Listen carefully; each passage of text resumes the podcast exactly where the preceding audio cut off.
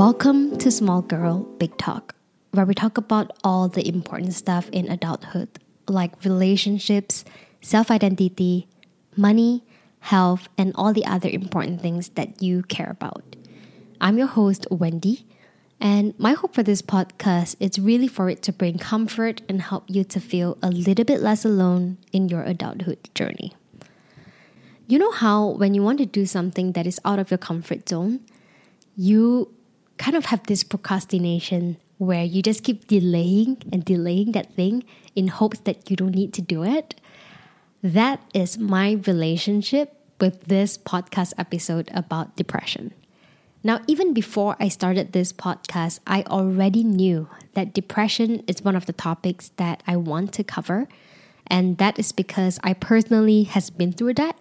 And I also know that this is one of the callings I have in life where I was pretty gifted in my communication skills. And I also went through this experience. And I want to be the voice for those who are struggling. And I want to create mental health awareness. But at the same time, it has also been four years since I've recovered from depression. And to be honest, I felt a little bit detached from the experience to the point where I felt like I might not be the right person to be talking about this. And on the other hand, I also knew that if I want to talk about this, I would need to relive my experience as someone who was going through depression. And to be honest, I am just quite afraid of what's to come when I try to bring myself into this zone again. So I actually prepared tissue papers in case I break tears as well.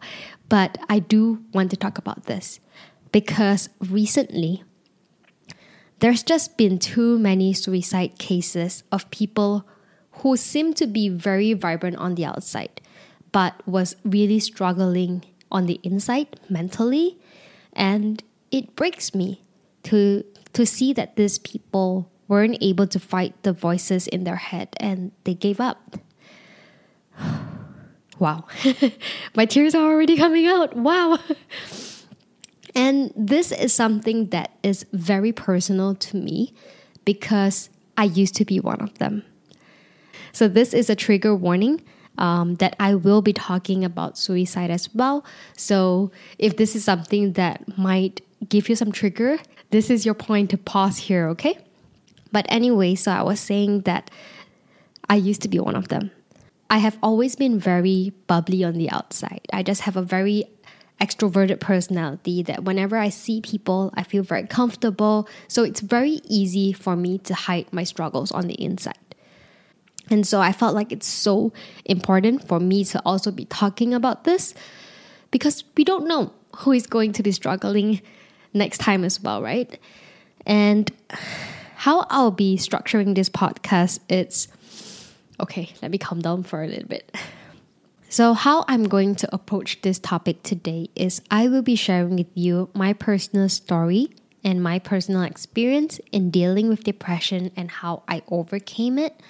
I won't be covering like the symptoms of depressions in general because I feel like that is something that you can Google and learn more yourself.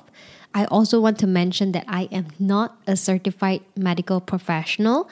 That's why I want to do it in my personal way. I just want to tell you my story. You can treat it as if you are listening to a friend or a sister telling her story. That's it. I just hope that by sharing my story, by sharing how things were for me, that number one, you can feel less alone. And number two, that you can kind of understand how it's like for someone who is struggling and possibly suggest some help for those who might need it. Okay, so I'm going to be sharing my story. This episode is kind of free flow, so I really hope that my mind is quite clear to go in a straight flow where you can follow. But I do have a little bit notes to guide me. I kind of reflected on my depression experience last night. I struggled with depression for about four to five years.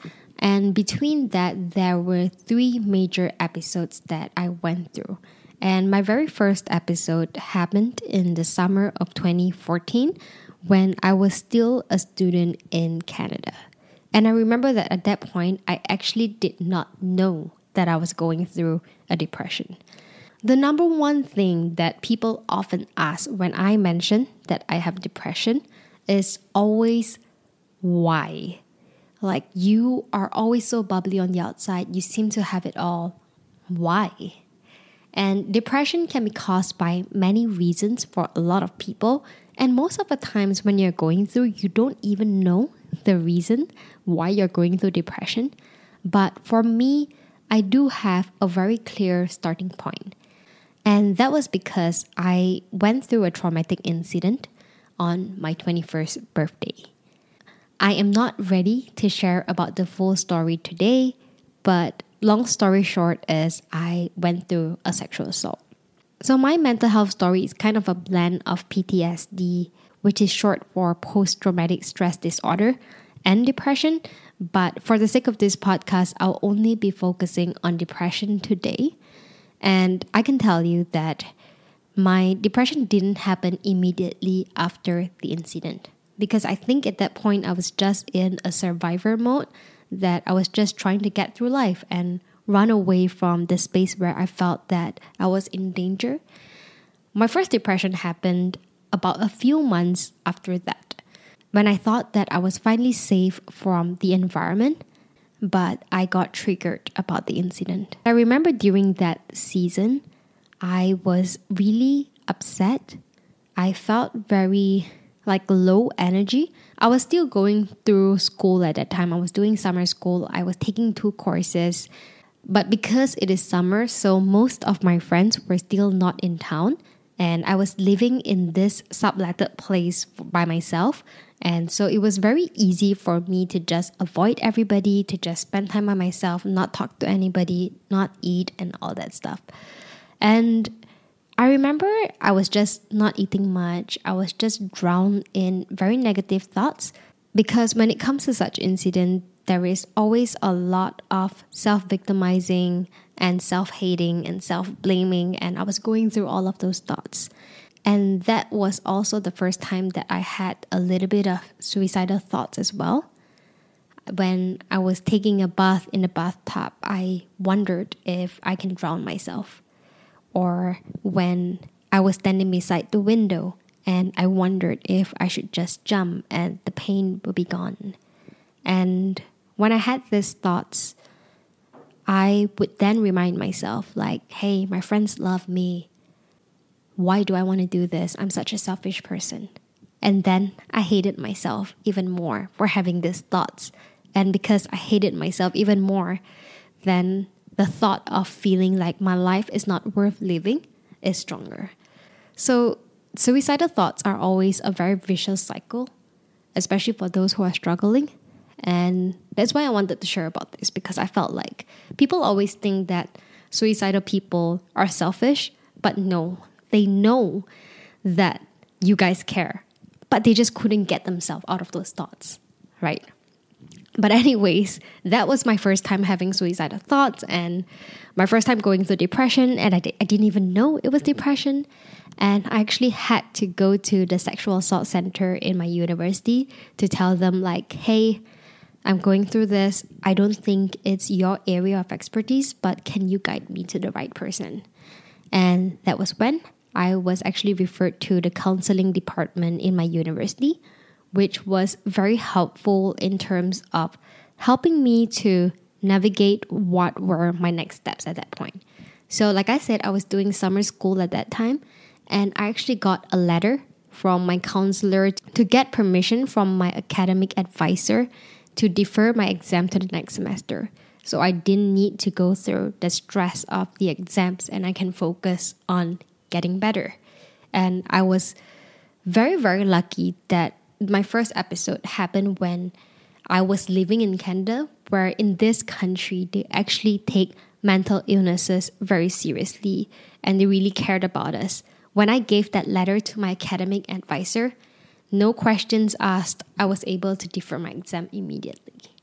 So from there on, I think because they also took away the pressure of my exams and I was advised to talk to my friend about the incident and all that stuff, which was a step for me to get out of the space that I was in. Right. So After talking to people, after going out there to socialize and not having the pressure of studies and all that stuff, I got better. And that was the end of my first episode until the second episode happened. About, let's see, less than a year after that, in March 2015, when I was again triggered about the incident. So you would notice that in the first episode, there was no actual treatment. There was no actually closure for myself about the incident. I just kind of got some help along the way and I thought that it was over. But hell no, that was just the beginning, right? And in this second episode, I was triggered about the incident and the suicidal thought came back a lot stronger. I remember having oh, this this okay this is dark okay? You guys are gonna judge me for this but I wanted to be transparent about what happened. And if you are listening right now just remember that I am at a space where I feel very safe and I'm not doing anything as dark and as negative as this okay I remember sitting in McDonald's in my university by myself, and I opened my laptop and I started researching about the least painful way to kill myself. And I think the answer was like some sort of gas, like nitrogen something. And I was actually already searching about where to get it. And I remember sitting there observing this table next to me where there were a few university students talking about life and like laughing and stuff. And I was like, wow, what I'm doing is pretty messed up. And I remember just closing my laptop, crying on the bus right back home, and ready to talk to my housemate about how I was feeling and how my mental state is just so bad. But I remember when I got back, she was actually in her bedroom with her boyfriend and they were laughing inside and I couldn't bring myself to bring up about my negative space. So I went into my room and I just cried and I stayed in that dark place. And I think um, I think I just cried too much during that season that I have very bad migraine. And every time I take painkillers, I felt like I should just take more. And at one point, I do have a knife on my wrist. It was just a lot of pain, it was just dark, it was just ugly. But again, I felt like perhaps the angel spoke to me at that point that every time that I'm very close to self harming or hurting myself, I always had the strength to fight through those voices and not do it. And instead, I always had the courage to go seek help. So in this time around, I went back to the counseling in my university and I was referred to a psychologist. And this is when I was introduced to therapies. I can tell you, my experiences with therapists were not smooth. It is not easy to find a therapist that you feel like you can connect with. And even at that point, I did not like the therapist that I was seeing, but she did help me to gain some sort of closure about the whole sexual assault incident. And because of that closure, I got better from that episode.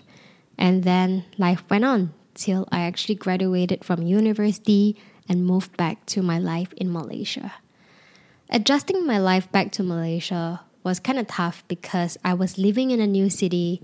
I was suffering with reverse culture shock where I was so used to my life in Canada and I really loved it there. I was going to go back there and I didn't have friends in my new city. My family was going through some stuff. There was just a lot going through in my life. And in January 2017, remember I told you guys that my sexual assault happened on my 21st birthday? My birthdays ended up becoming anniversary of this really terrible incident. And I remember that on my birthday in 2017, I started wondering like why is that thought and that fear and that negative feeling is just still following me even years after the incident. And I would say that that was kind of the beginning of the worst episode I had because I kind of drowned myself in that negative thought. And because of my environment, I didn't really have strong support system. I was going through a lot.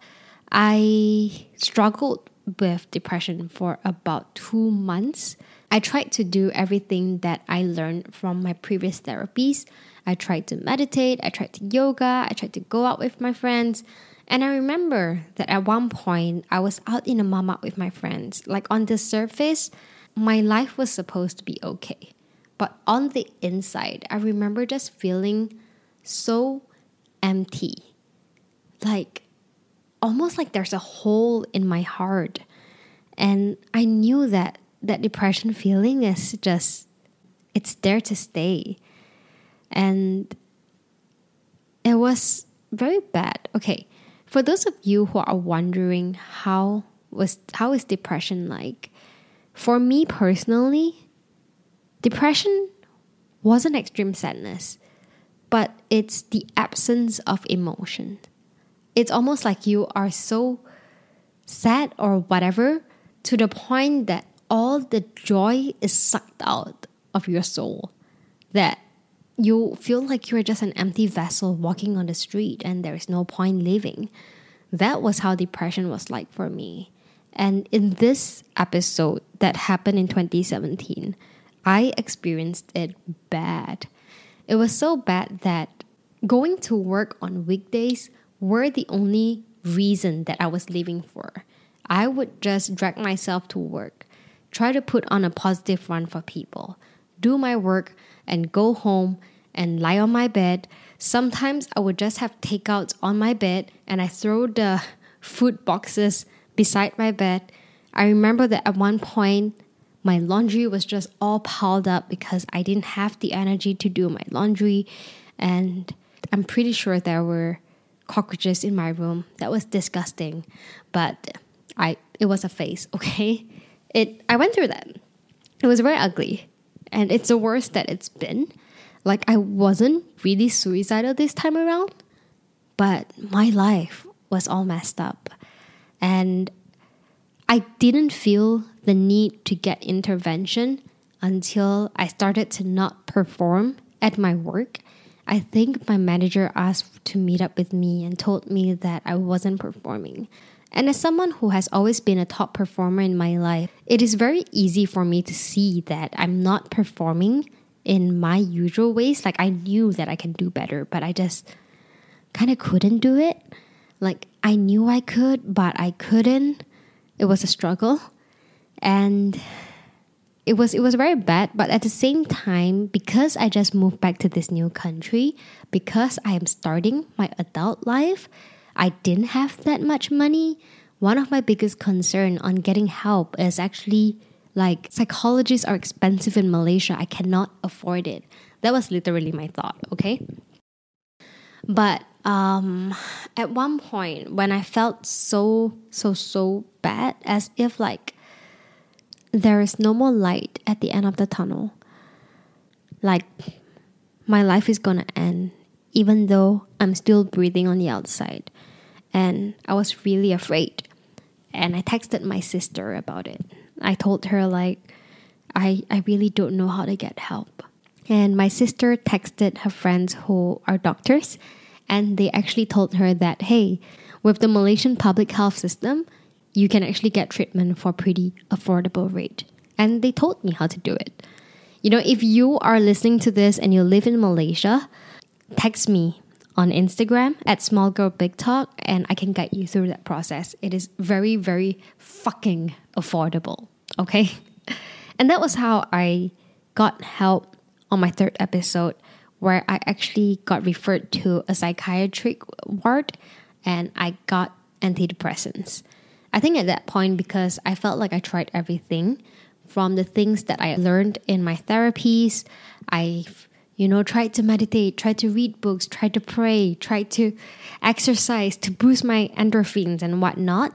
I felt like it wasn't enough, so I decided that I want to try to use antidepressants to treat the, the chemicals in my brain. And it was quite a steep curve that at the start of it, the side effects from the medications actually made the depression worse because I was feeling nauseous, I was feeling very sleepy all the time. I was sweating a lot, like the side effects different for everybody. And at that point I was going through all these things and on top of that I was already feeling shitty. So it was terrible. But I was preempted by my psychiatrist that this might happen and I just need to be patient to let the side effect kind of wear off.